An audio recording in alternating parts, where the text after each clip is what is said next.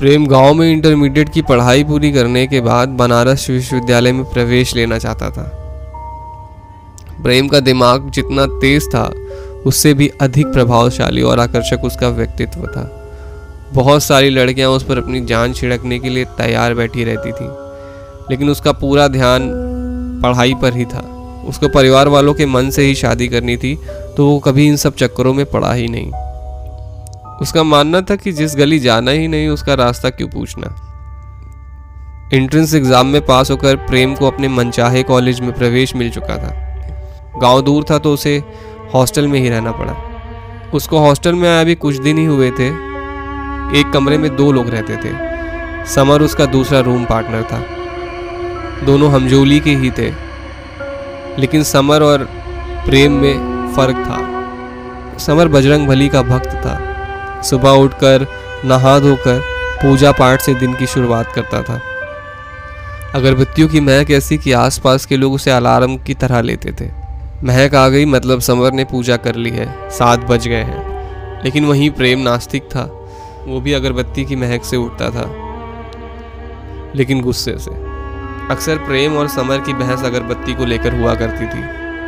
नए सेमेस्टर को शुरू हुए चार पाँच महीने बीत चुके थे हॉस्टल के लोग एक दूसरे के करीब आ चुके थे। किसकी किससे बनेगी इस बात का पता ज़्यादातर लोगों को चल चुका था। कुछ लोग अपने करीबी दोस्तों के कमरे में ही रात दिन पड़े रहते थे। किसी, कभी किसी को ढूंढना हो तो उसके करीबी के रूम में पहले जाते थे। अभी तक प्रेम का कोई भी करीबी नहीं बन पाया था। अगर उसे जागना होता था तो उसकी वजह अपने दोस्त के कमरे में पढ़ाई होता था। वो मौज मस्ती में कभी शामिल नहीं होता था। एक रात प्रेम किसी और के कमरे में पढ़ रहा था, इसलिए समर को अकेले कमरे में सोना पड़ा। रात ढल रही थी, समर गहरी नींद के आगोश में था, लेकिन उसके हाथ पाँव हिल रहे थे। वो कभी हाथों को ऐसे बांधता, जैसे किसी को गले लगा रहा हो। किसी पल वो पेट के बल लेटा होता तो अगले ही पल किसी करवट। उसके कानों में अलग अलग तरह की आवाज़ें आ रही थीं कोई डरावनी आवाज़ में बोलने का प्रयास कर रहा था। चले जाओ, बीच में मत आओ, वो मेरा प्रेम है। जब ये सब चरम सीमा पर पहुँच गया तो समर को अपने बजरंग बली की याद आई और वो उठकर बैठ गया।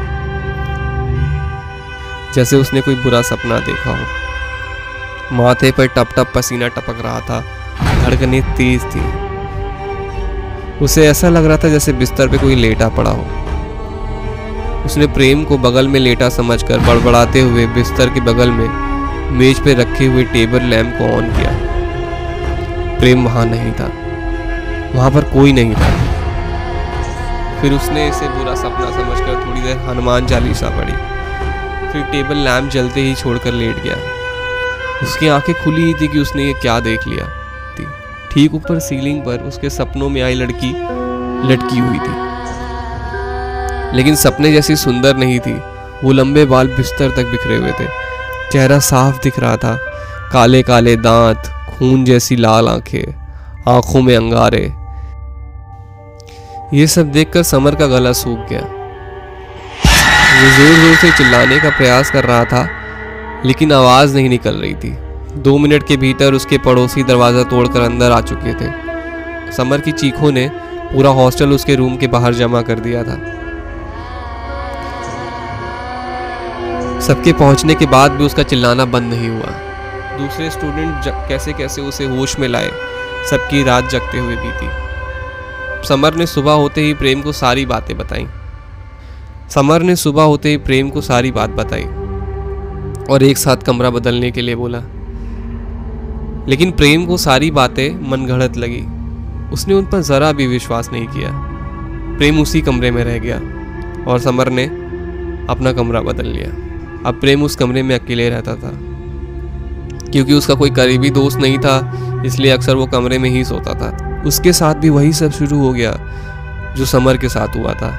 लेकिन समर को उसके साथ क्या हो रहा है, इसका ज़रा भी अंदाज़ा नहीं था। उसको कमरे में से दो लोगों को आपस में बात करने की आवाज़ें आती थी। हँसी मज़ाक सब चल रहा था। दूसरी आवाज़ बहुत ही सिल्की और सुरीली थी। उसके पड़ोसी कमरे के लोग प्रेम की रात की हरकतों से परेशान रहने लगे। और उस पर शक करने लगे कि उस रूम में कुछ तो असामान्य है।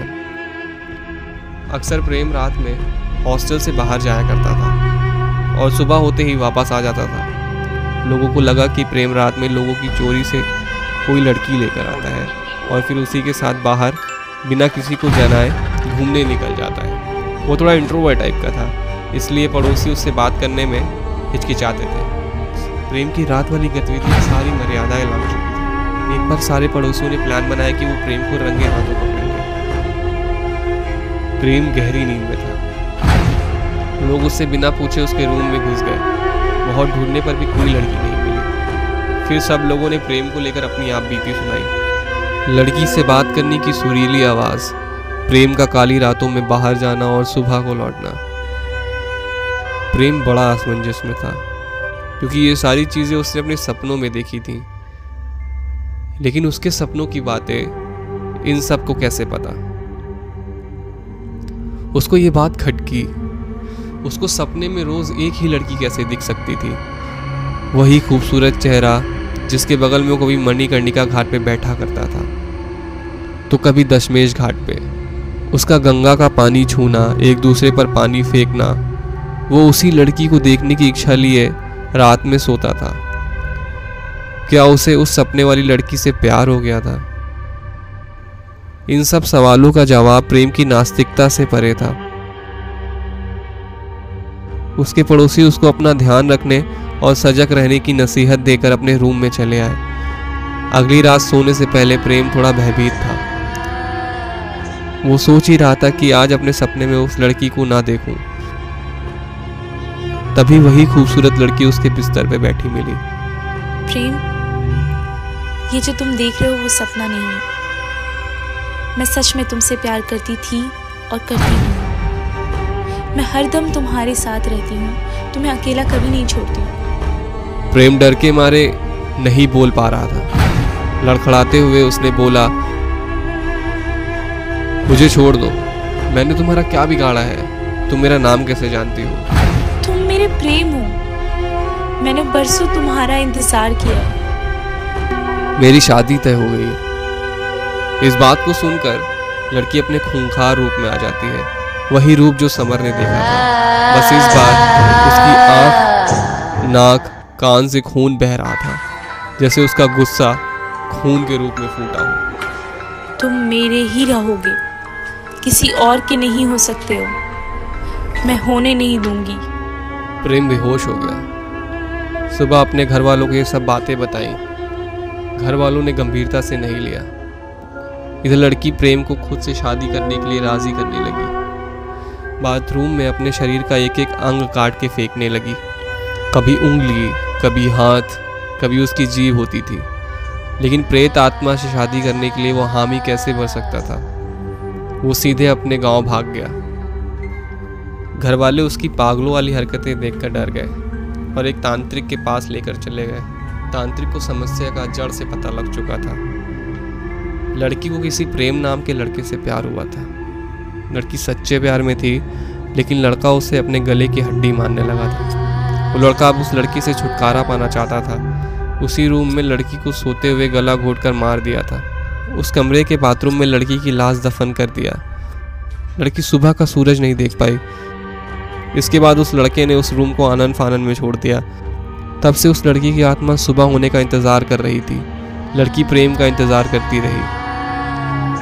तब से पहली बार कोई प्रेम नाम का लड़का उस रूम में रहने आया था। प्रेम के रूम पार्टनर सागर को अपने और प्रेम के बीच रोड़ा समझकर उसने डराकर भगा दिया। उसके बाद वो प्रेम के साथ साय की तरह रहती थी। जो भी हुआ था, तांत्रिक को लड़की की आत्मा को मुक्ति दिलानी थी। तांत्रिक प्रेम और प्रेम के पिता के साथ हॉस्टल पहुँचा। वो कुछ मजदूर भी साथ लेकर आए थे। मंत्रों के उच्चारण के बीच प्रेम के हॉस्टल की खुदाई चालू हो गई। वहाँ एक लड़की का कंकाल मिला। कहीं ना कहीं प्रेम भी सपनों वाली लड़की के प्यार में था। अपना फ़र्ज़ समझते हुए लड़की की आत्मा को आज़ाद करना चाहता था। प्रेम उन अस्थियों का मणिकर्णिका घाट पर पूरे रीति रिवाज के साथ दह संस्कार करना चाहता था। वो खूबसूरत लड़की प्रेम के सपने में फिर कभी नहीं आई। प्रेम कभी कभी उसे सपने में देखना चाहता था, लेकिन वो दूर किसी और दुनिया में जा चुकी थी। उम्मीद करता हूँ आपको ये कहानी पसंद आई होगी। अगर पसंद आई है तो लाइक करें कमेंट करें शेयर करें, मुझे बताएँ। अगर आपके पास भी ऐसी कोई कहानी हो तो मुझे लिखें मेल करें। मेल आईडी मेरे चैनल पर है। And thank you thank you for listening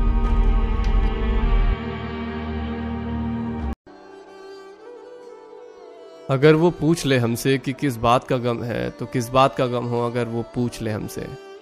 अगर वो पूछ ले हमसे कि कहाँ रहते हो शामों में तो शामों में कहाँ हम हो अगर वो पूछ ले हमसे? मलाले इश्क कितना है सवालों की गिरा में हूँ। जो पूछो जवाब दे दूँ, जो ना पूछो किसे कह दूँ? मुनासिब है ना मुँह खोलूं, ना कुछ पूछूँ, ना कुछ चाहूँ, पर उस निगाह का क्या जो जिरा करती है हमसे? अगर वो पूछ ले हमसे कि किस बात का गम है तो किस बात का गम हो अगर वो पूछ ले हमसे?